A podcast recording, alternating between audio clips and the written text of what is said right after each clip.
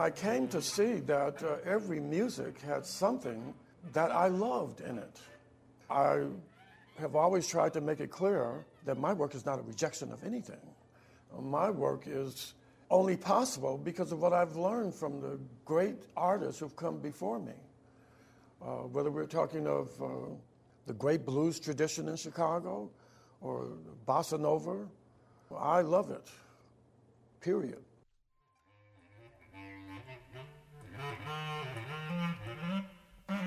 That was 2014 NEA Jazz Master, composer and musician Anthony Braxton. And this is Artworks, the weekly podcast produced by the National Endowment for the Arts. I'm Josephine Reed. Anthony Braxton's music goes where few have imagined. Although he can play a saxophone in the jazz tradition that can rival anyone, his own compositions are more difficult to characterize.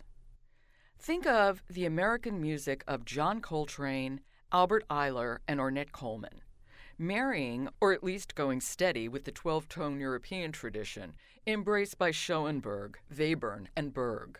Add the athematic compositions of Stockhausen, the narrative sweep of Richard Wagner, and a dash of the down-home blues of Chicago's South Side, and you may, perhaps, find the jumping-off point for Anthony Braxton's music. For the past 50 years, Anthony Braxton has pushed his music in all directions. Although one of his early releases, For Alto, is considered a landmark jazz solo instrumental recording, Braxton is equally at home composing large-scale musical projects, such as Composition 82 for 4 orchestras, or the Ghost Trance music, in which he creates a melody that doesn't end, with performers determining what parts to play.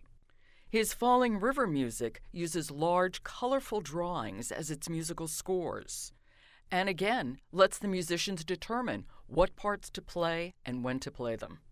Perhaps most ambitiously, he's in the midst of composing the Trillium series, a cycle of interconnected operas that will ultimately comprise 36 one-act works that can be presented in various combinations. Anthony Braxton teaches at Wesleyan University. He's received a MacArthur Genius Grant in 1994 and was honored with the Doris Duke Performing Artist Award for Lifetime Achievement in Jazz in 2013. Although he embraces jazz in all its forms and sees it as the foundation of his own work, Braxton was amazed to find himself named a 2014 NEA Jazz Master. I was very surprised. For the last 50 years and some, the jazz community has pushed me back, and I could respect that. In the interim, I came to see my work as in a kind of in-between space. It's not jazz, not classical, not black, not white. And so at 68 years old, suddenly to receive a call from the National Endowment of the Arts was quite a surprise. What a wonderful honor. I'm grateful that this has happened. Certainly, I admire the men and women who have gone before me. And for something like this to happen in my senior period, I must say life is really something. Let me ask you, you say that your music isn't jazz, isn't classical, isn't black, isn't white. What would you say that it is? I see my work as an affirmation of universality, as an affirmation of our wonderful country. I have deep love for America.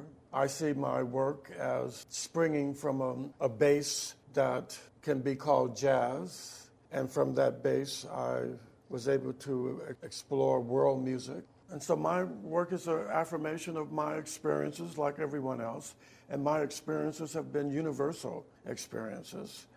And this was deliberate because what I was looking for was not an ethnic-centric solution to anything, but rather with my music, there was an opportunity to bring things together rather than to separate things. Tell us when and where you were born. I was born in Chicago, Illinois, June 4, 1945, and had the experience of growing up in the middle of the south side of Chicago.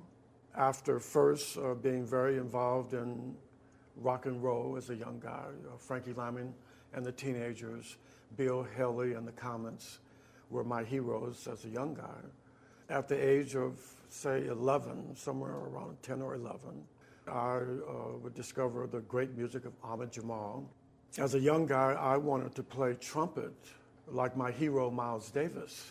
It was only because of an accidental opportunity that I would have a chance to hear an LP that immediately changed my whole life. That LP was Jazz at the College of the Pacific, the Dave Brubeck Quartet, and the first composition on the LP was All the Things You Are. By the time of the completion of the first composition, my whole life had changed.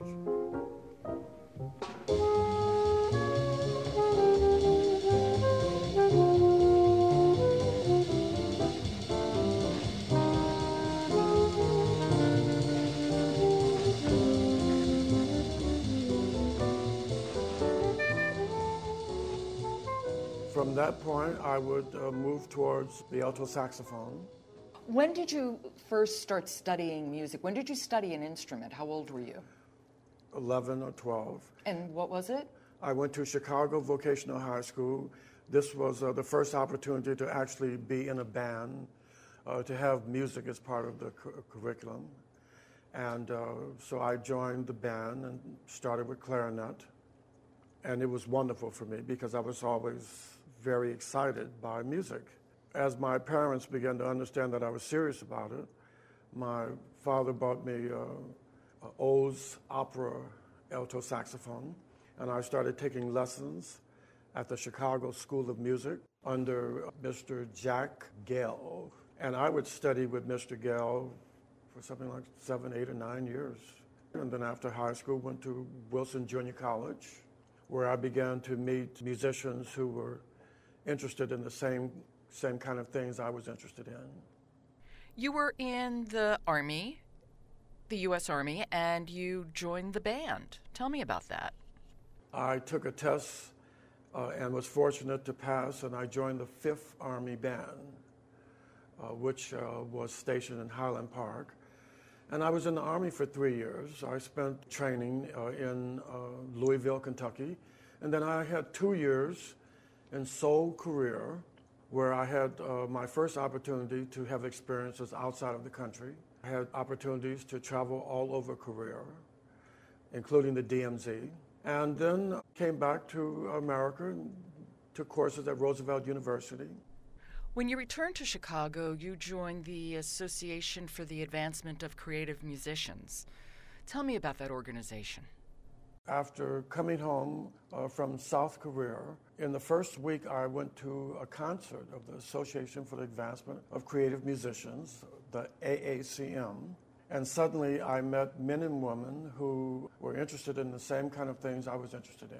What year was this? This was 1966. Up until 1966, I had always found myself the odd guy out. And the AACM was unique in the sense that it was a group of people who found one another. And we were all interested in the innovative changes that were starting to appear in the music. And so the Association for the Advancement of Creative Musicians was a group of spiritualists who were trying to search for what is the meaning of music? What is music all about anyway? Is it just about writing a song and making $800 billion? Why do we love music so much?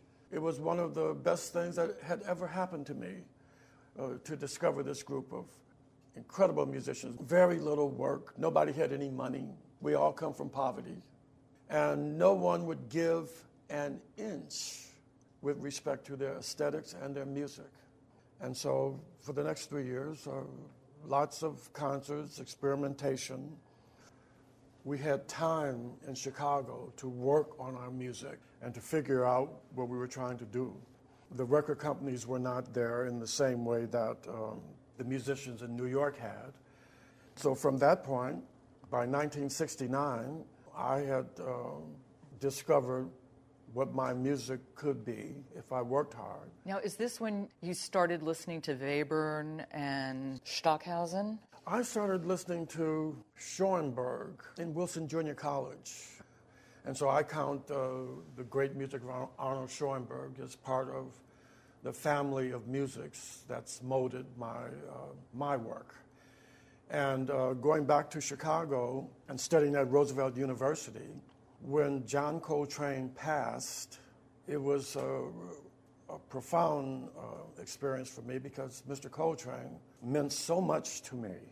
And I discovered the great music of Karlheinz Stockhausen, and his work would have a profound effect on me in the same way as John Coltrane or Arnold Schoenberg.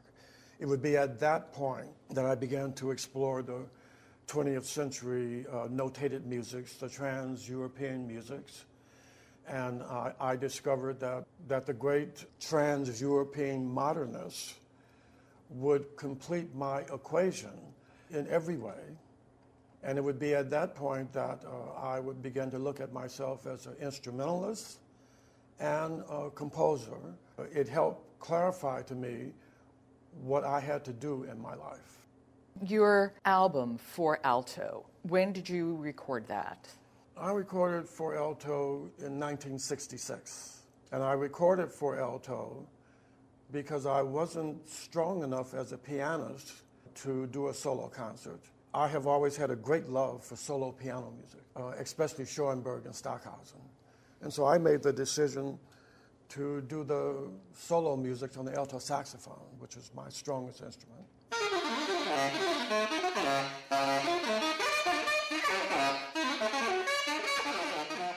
You dedicated For Alto to Cecil Taylor and to John Cage. Why those two? From the beginning, I have tried to use the music to establish personal connections or to honor the men and women who have helped me. So this was merely an attempt to say thank you to Mr. Cage, thank you to Cecil Taylor for the inspiration that they gave me. This was the period where Bob Dylan was starting to come out. The times they are changing. Rolling Stones, Sympathy for the Devil. All of these musics were changing. The Haight-Ashbury scene of acid rock and Jimi Hendrix. And I remember saying to the Cosmics how grateful I was to be born with all these opportunities happening. And so every composition I would try to, if it made sense, to say thank you to one of my heroes or heroines as a symbolic gesture and as a personal gesture for compositions dedicated to friends. When did you begin to listen to Charlie Parker? I listened to Charlie Parker as a young guy, 6, 7, or 8, and my Uncle Willie said, no, this is the guy you have to listen to. So I put it on, and it was too difficult. It was like, what is this? What's this guy doing? And then he said, well, you need to check out Coltrane. And I listened to Mr. Coltrane, and I found myself thinking, why does he play so many notes? This is not jazz. Where's the melody? Out of your mouth. Oh, it's incredible. But if you had met me in my teens, I sounded like the New Orleans guys with respect to tradition. And the music of Charlie Parker, I couldn't hear Charlie Parker. I could only hear him after listening to Paul Desmond and Warren Marsh and Jackie McLean and John Coltrane. And then I went back.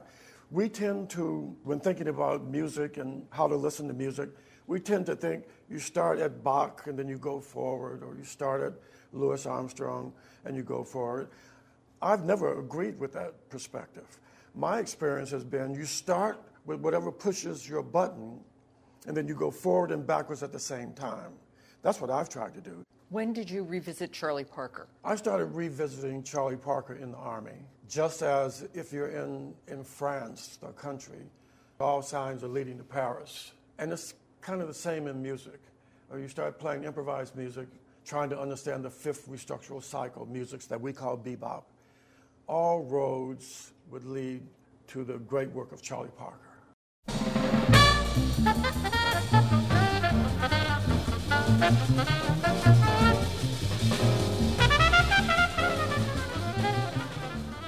And I'm still listening to it, of course, just like I'm still listening to Bach and Beethoven. You lived in Paris for a while, but when you moved there, you had very little money. I left for Paris I had a one-way ticket, I had $50 in my pocket. My motto was play or die. And I went to Paris and I changed the money. I took a taxi cab into Montparnasse, which took something like $30, so I had $20 left. We're going down the street in Montparnasse. I look out the window, there's Steve McCall, the master percussionist from Chicago. I'd heard he was there. I asked the driver of the taxi to stop, called out for Steve, and he said, you could come and stay with me and my family as you get adjusted to Paris. And it was the Cosmics, again, helping me out, since I have not always been what one would call a practical person.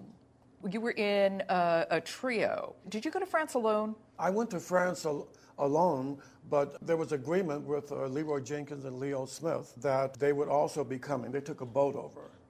I had to get out of Chicago quick. I took the plane. And about a month or two later, they arrived, and we had a co-op group we called the Creative Construction Company.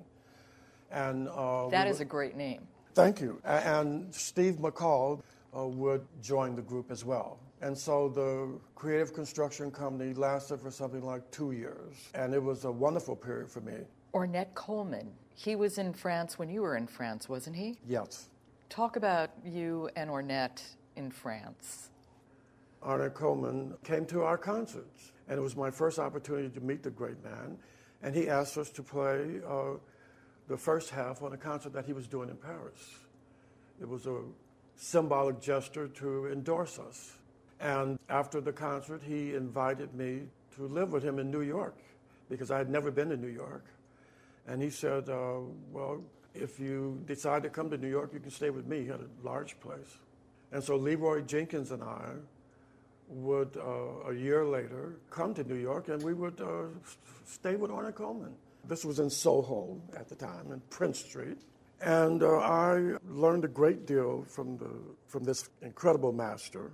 Ornette Coleman was a point of definition for the modern African-American composer, actually for the modern American composer.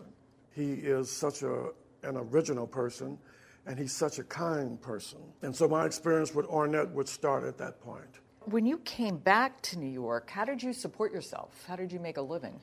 I made my living in New York by hustling chess. Every now and then, a concert would come up. There was very little work for me playing my own music. And so it was chance concert performance that would come up, but mostly playing chess. Describe what a chess hustler does. A chess hustler goes to Washington Square Park and will play X amount of games and let the other person win. And when the big money comes up, then you win.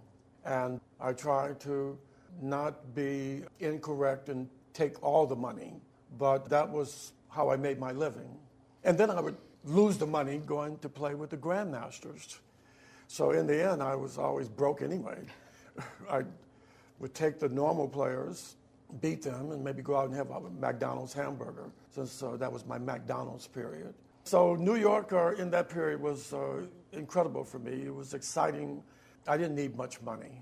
All I wanted to do was play chess, play music, have some brown rice and an egg or something, have a Big Mac or two. I want to jump forward just a little bit and talk about the recordings you did for Arista. When was this? The recordings for Arista began in 1974. They were building a new label, and so it was very exciting.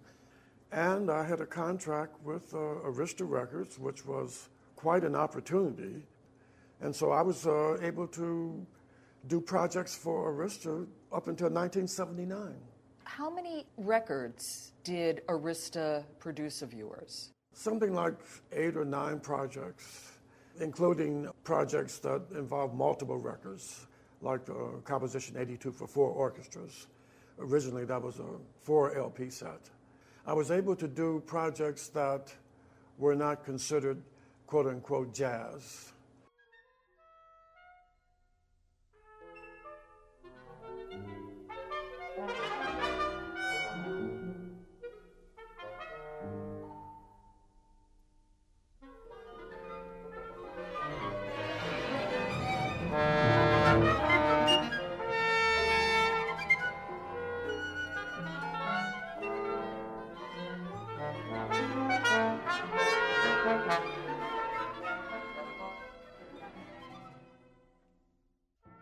because of my good fortune to have met Michael Kuskuna and Steve Backer, I had two friends and allies who would help me to document my music, including secret projects that the big office was not looking at.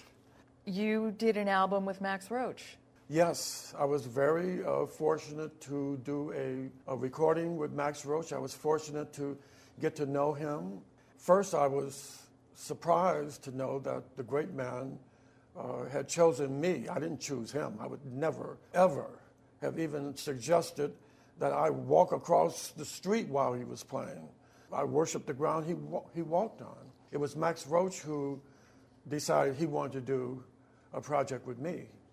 And of course, my answer was, yes, yes, yes, sir. And so we walked into the studio. He had nothing to say to me. And I said, Mr. Roach, good afternoon, sir. Is everything okay? Nothing to say. He turned to the engineer. He says, turn on the tape. Let's play. So we started playing. Yes, Mr. Roach. Everything was in one swoop. There was no breaks.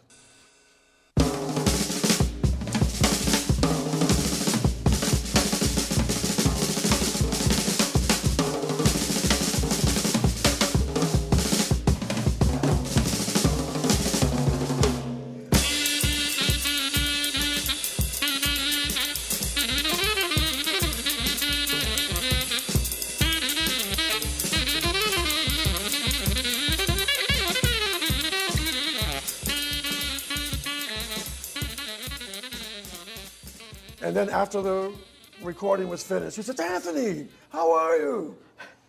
And that's when our relationship started. After the recording, we became friends. The old master checked me out to see if I was on a level where it was worth it. And after we finished playing, then he actually kind of embraced me and took me in. I was the luckiest guy on the planet. You did just a great CD called Six Monk Compositions. Yes, the record, The Great Music of Thelonious Monk, was an incredible opportunity to play and meet my old friend Mel Waldron. It's important for me to say that my work was not a rejection of anything. I approached my work as an affirmation of the things I've learned about. And as such, at various time spaces, I would go back and record traditional material because I still love the tradition. I just didn't want a concept of tradition that would take away from my responsibility to meet the challenges of the time space that I was born. What is your relationship to tradition? My relationship with tradition is I love the tradition, whether it's the Michigan State Marching Band, whether it's the great work of Johnny Mathis. My relationship to the tradition is just like my relationship to America. I grew up listening to the Sons of the Pioneers. After all, I was a Roy Rogers guy. I grew up listening to the great music of Lawrence Welk with his incredible orchestra. And I came to see that every music had something that I loved in it. My work is only possible because of what I've learned from the great artists who've come before me. Whether we're talking of the great blues tradition in Chicago or bossa nova, I love it, period. You once said that the real tradition is creativity. Yes, I did say that.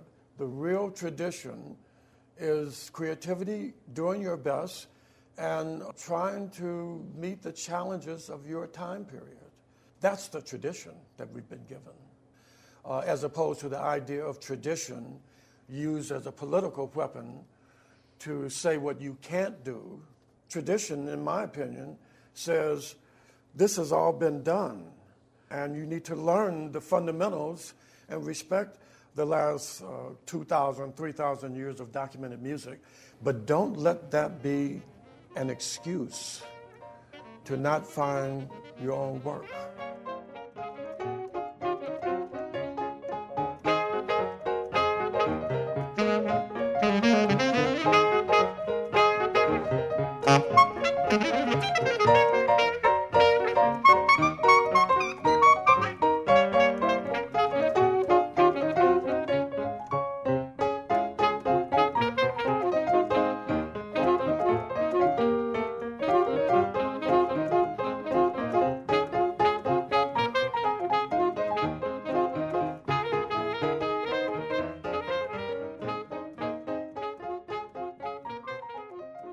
When did you start teaching? I started teaching in 1966 at the AACM School of Music. And from that point, I had various two-week stays at different universities and this kind of thing. Somewhere in 1985, I was married. I had three children. And I found myself at a crossroads. It's one thing to live on Hostess Twinkies when you live by yourself or to have McDonald's. It's another thing when you have three children and a wife. And here I am playing music, and suddenly it became clear to me that, I don't want to prejudge my situation, but it's looking like I'm not working, and there's no money coming in. And I don't mean to be negative, but is this an indication that I've just been going the wrong way and making mistakes? It wouldn't be the first time I've made mistakes. Mistakes is one of the few areas that I consider myself a virtuoso in. And then the doorbell rang, Western Union. I opened it, it's David Rosenboom saying, "Anthony, we need you to come to Mills College. You would be perfect, and we want you to come and be with us." And suddenly, it was the cosmic saving me again, just like in Paris. Only a nutcake would go to Paris with $50 in his pocket. David Rosenboom gives me a second chance to be alive and to protect my family. And it was because of that that I went into academia and went and had 5 beautiful years at Mills College. How long have you been here at Wesleyan? I've been at Wesleyan for 23 years. You're known as a teacher who forms very strong relationships with students. You perform with them, you record with them, you work with them long after they are your students. Taylor Ho Bynum is probably the best example. He's a former student who's now a frequent collaborator. Part of my responsibility, I feel, as an educator, is to work with young people. I was always working with young people before going into academia. And the way I see it, you need to have mentoring. And so to have the opportunity to come to Wesleyan University, where the students are outrageously brilliant. And so whenever it's possible, I try to take the students out on the road or do a recording project with them to give them experiences. Because I've had so many people who have helped me as a young guy. And part of receiving that kind of help says when you get to be a grown person, then you have to do the same for the next generation. You have to help the generation under you to have experiences, help them understand what they're getting into, help them to find what their path is in life. And so the decision to work with young people was a dynamic decision, because on top of everything else, playing with a guy like Taylor Ho Bynum makes me work harder. And not only that, it gets really beautiful. I start off being the teacher, but I end up being the student. In 1994, you were named a MacArthur Fellow. Not a bad year. 1994 was an incredible year for me. But let me be clear, I have never made any money from my music. In fact, part of the decision to embrace music as a life's work for me involved the understanding that I wasn't going to make any money from my music. And when a good concert would come up and suddenly I'm really being paid, with that money I would pour it back into my music. And so when I say I haven't made any money from my music, I'm not saying that as a way of saying I'm unhappy and someone owes me something because I've been working hard. I don't feel that way at all. In fact, if I had money, I would pay people to listen to my music. And so suddenly 1994 comes around, and the MacArthur people gave me a fellowship. And I was very surprised and very happy. And so because of that decision by the MacArthur people, I was able to get a Trillium Aura performed, my first opera that was performed. Can you briefly tell us about this project and what drew you to opera? Thank you for this question, because I had a thing against opera. Okay, fade out, fade back. I go to see Wojciech Wabernberg, and it was an incredible experience. It hit me just like experiencing the music of John Coltrane at the Plug Nickel. And suddenly I'm listening to opera, and it's finally clicking for me. And I would even say this. One of my primary influences in the past decade has been the great work of Richard Wagner.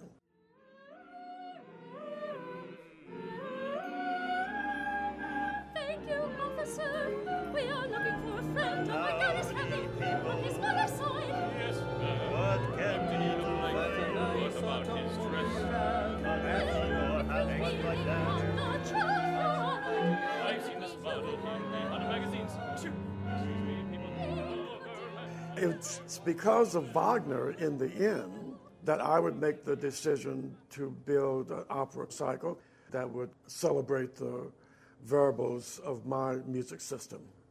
And so opera has become very important to me. Storytelling, songs have become very important to me.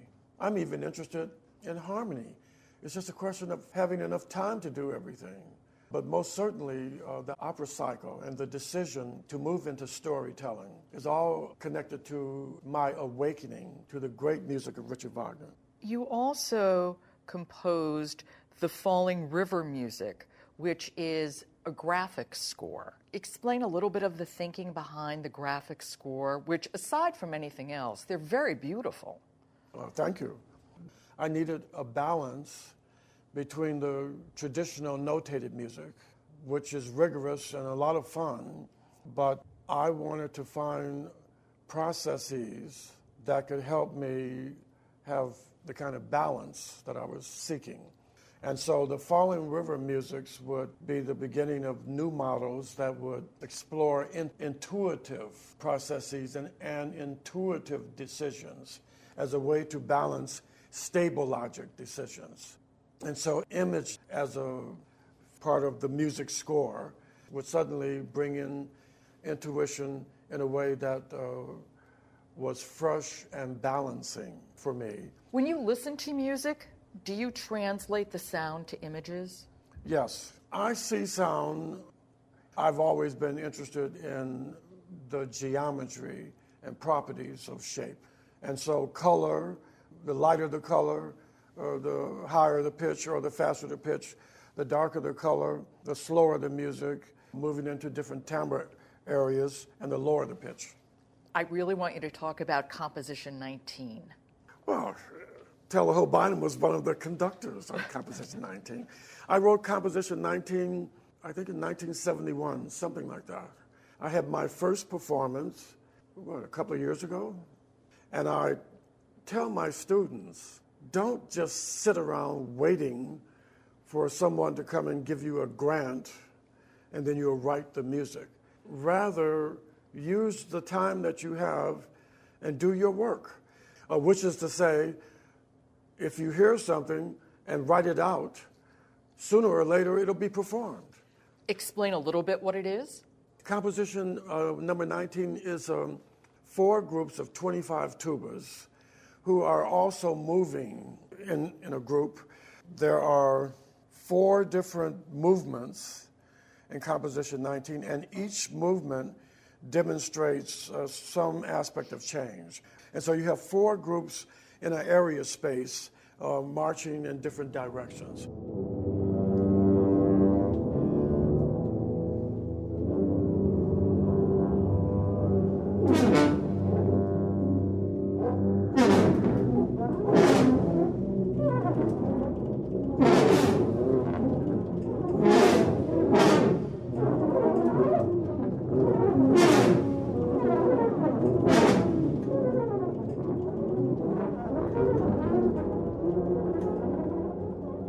Composition 19 would come about because of my love for parade music.